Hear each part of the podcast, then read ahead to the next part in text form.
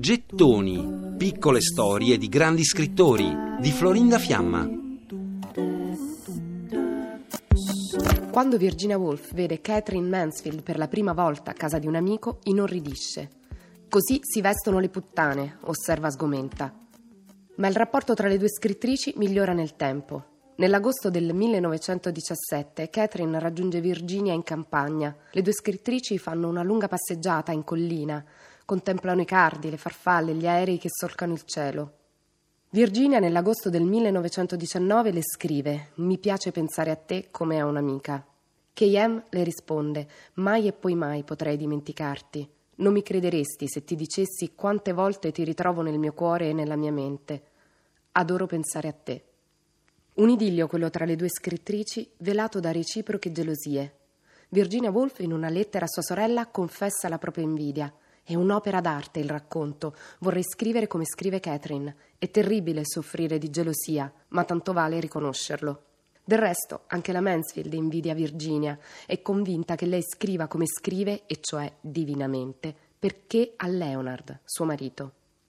La Mansfield invece, anche se è sposata, non ha un uomo che la sostenga davvero ma una donna sì, o più di una.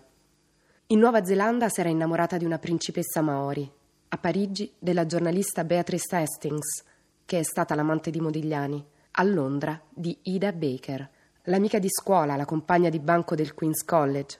Quando si conoscono, Ida ha appena perso la madre, è un'orfana e si butta ai piedi di KM con entusiasmo. Diventa la sua schiava.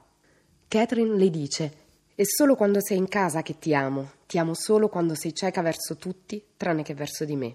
In una casa sperduta sulla collina che guarda Ospedaletti, vicino Sanremo, tra piatti di porcellana, miele, polvere di curry, tè, brioche e rigogliose siepi di rose, Catherine cammina già col bastone. Ha perso sette chili, sfinita dalla tubercolosi. Nei periodi della malattia Catherine scrive la mattina e il pomeriggio. Sta scrivendo il racconto Preludio, che verrà poi pubblicato dalla Hogarth Press, la casa editrice di Virginia Woolf.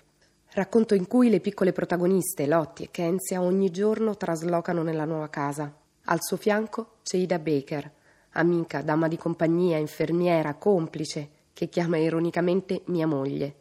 Ida, dal canto suo, ama Kat con dedizione assoluta e le dice: Prendimi, Katie ti appartengo, ti servirò, ti seguirò ovunque me lo ordinerai. Per riascoltare e scaricare in podcast gettoni.rai.it